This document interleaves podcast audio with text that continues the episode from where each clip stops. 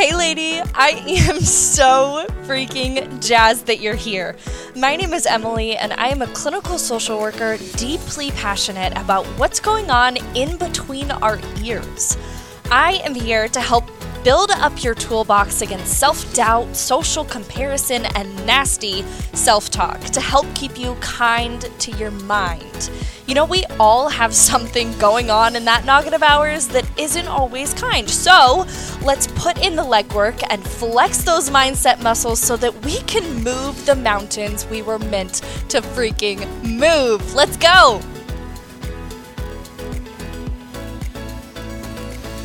What is up, my dear? Welcome back to the Kind Mind Project. I am so excited for today's episode because a few days ago we had our Kind Mind third birthday. For the past three years, you and I have sat down every Monday and had a Kind Mind conversation. I truly, truly cannot believe how much you and I both have grown in the last three years. I've had the honor of connecting with you on Instagram and hearing your story and knowing where you're moving in this crazy world of ours. And uh, today, I am more thankful than ever to say that the Kind Mind Project is officially three years old. Three years. And when I look back on it, I'm like, man, I did not know what the hell we were getting ourselves into. I didn't know what I was doing. I didn't know the first thing about starting a podcast or what the heck it would be about or who I would speak to. I had no clue. And for a while, that stopped me. That stopped me from even trying. That stopped me from jumping in and, and taking a course and learning about it or Googling the thing just to figure out where to get started. Because I was afraid. I was afraid of it being terrible. I was afraid of not knowing what I was doing. I was afraid of the person that would listen and what they would think of it. I was afraid of all the things. But mostly, I was afraid of the unknown. I was afraid of all of the things that I hadn't learned yet. And looking back on it now, I'm like, Emily, that's hysterical, actually, because the first is always going to be bad. The first workout, podcast, speech, video, project, idea, anything is going to be bad. It's going to have its flaws. It's going to have its points of improvement. That is a required part of the process because you can't make your 100th without making your first. You can't make three years of a podcast without pressing record for the first time. So eventually, you're going to have to put your ego aside and just start. And just start with all the unknowns, with all of the question marks, with all of the things you know you're going to have to learn, and all of the things that could potentially go wrong, you're going to have to just start. If you've been listening to the podcast for a while, you know that by day, I work as a therapist for teenagers. And I see so many of them really, really struggling to get started on making a change of any kind right? For them personally, they're working on their mental health and they are trying to learn how to cope differently and respond differently. And the thing is, we stay there because it's known. We stay there because, as uncomfortable as this season might be, we know what to expect. But we don't know what to expect of the new one. We don't know what to expect on the other side of fear, on the other side of something that's new. And I tell them all the time you're supposed to suck at it in the beginning. You're supposed to suck at it. And so I, for a while, I've been like, how on earth can I preach this to teenagers? without doing it myself? How on earth can I be a mental health professional without practicing what I preach and doing the thing that I know I want to do? Doing the thing that I know feels good in my soul, but is scary as hell to rip the band aid off of. I'll be honest with you, that first episode of the Kind Mind Project, I actually just went back and listened it, to it the other day and laughed a little because that first episode that I released, I can't tell you how many times I listened to it over and over and over again to make sure that it was quote unquote perfect. It wasn't. And it never would have been. Right? And now I sit down three years later and I press record, and it is like I am having a conversation with my best friend on the phone. And to be honest, I don't go back and listen to it.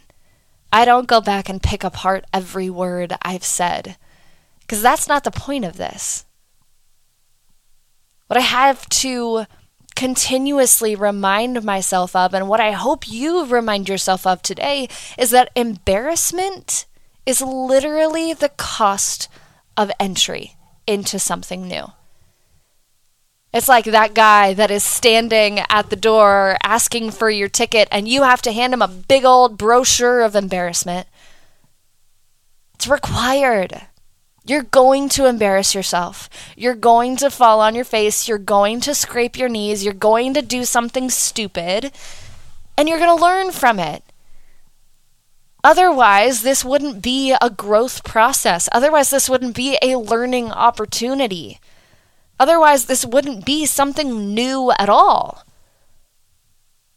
You're not supposed to know what you're doing. And in fact, you're supposed to embarrass yourself. You're supposed to make mistakes and do it wrong. Because if you aren't willing to look like a foolish beginner, you're never going to be able to become a graceful master, a graceful human with experience in that thing that used to be new to you. And in fact, that graceful master is still going to embarrass themselves, is still going to make mistakes, is still going to fall on their face sometimes. But the difference is that that quote unquote graceful master has the experience to know that that's required.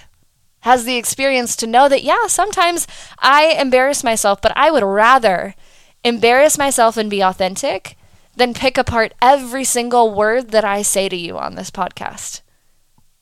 Because that would not be fulfilling the goal that we, you and I, set out to do three years ago. So let me ask you this. You know, I'm going to ask you about that thing. Yeah, we're talking about that thing again. That thing that you've told yourself, well, I can't do that, or I can't make that change because I don't know how. I can't make that change or do that thing because I'm going to embarrass myself. I'm going to do something wrong or I don't have all the answers. Do you have it? Maybe that thing has changed since the last time we talked about it. What's stopping you? What is stopping you? Because the first is going to have to happen before you can get where you want to go. The first is going to have to messily stumble out so that the hundredth can learn how to walk gracefully. You're going to embarrass yourself. In fact, I give you your ticket for entry right now. Embarrassment. Expect it. However, if we can kind of flip the script on that fear, that we've been holding when it comes to starting something new, if we could flip that for ourselves and take it to mean something more liberating, something more playful, even. Because think about this how much more empowering is it to know that you're going to mess up regardless. Like, that's going to happen. We can expect it to happen. So, this first try can be whatever the hell we want it to be. Whatever we want it to be, as messy as we want it to be. Am I telling you not to be prepared? No. But am I telling you to start? Yes. How many times have you almost done that thing? I hate to break it to you, sweetheart, but almost doesn't count. This is where tough love Emily is going to get you good because almost doesn't count. You almost signed up for that course to start that podcast. You almost reached out to that boss about a new job opportunity. You almost submitted that application. You almost reached out to that friend that you haven't talked to in a long time. Almost doesn't count. The first is always going to be bad, but if you aren't willing to be a foolish beginner, you're never going to get to where you want to go. And you know I don't like the word never. I say that to beg you to start.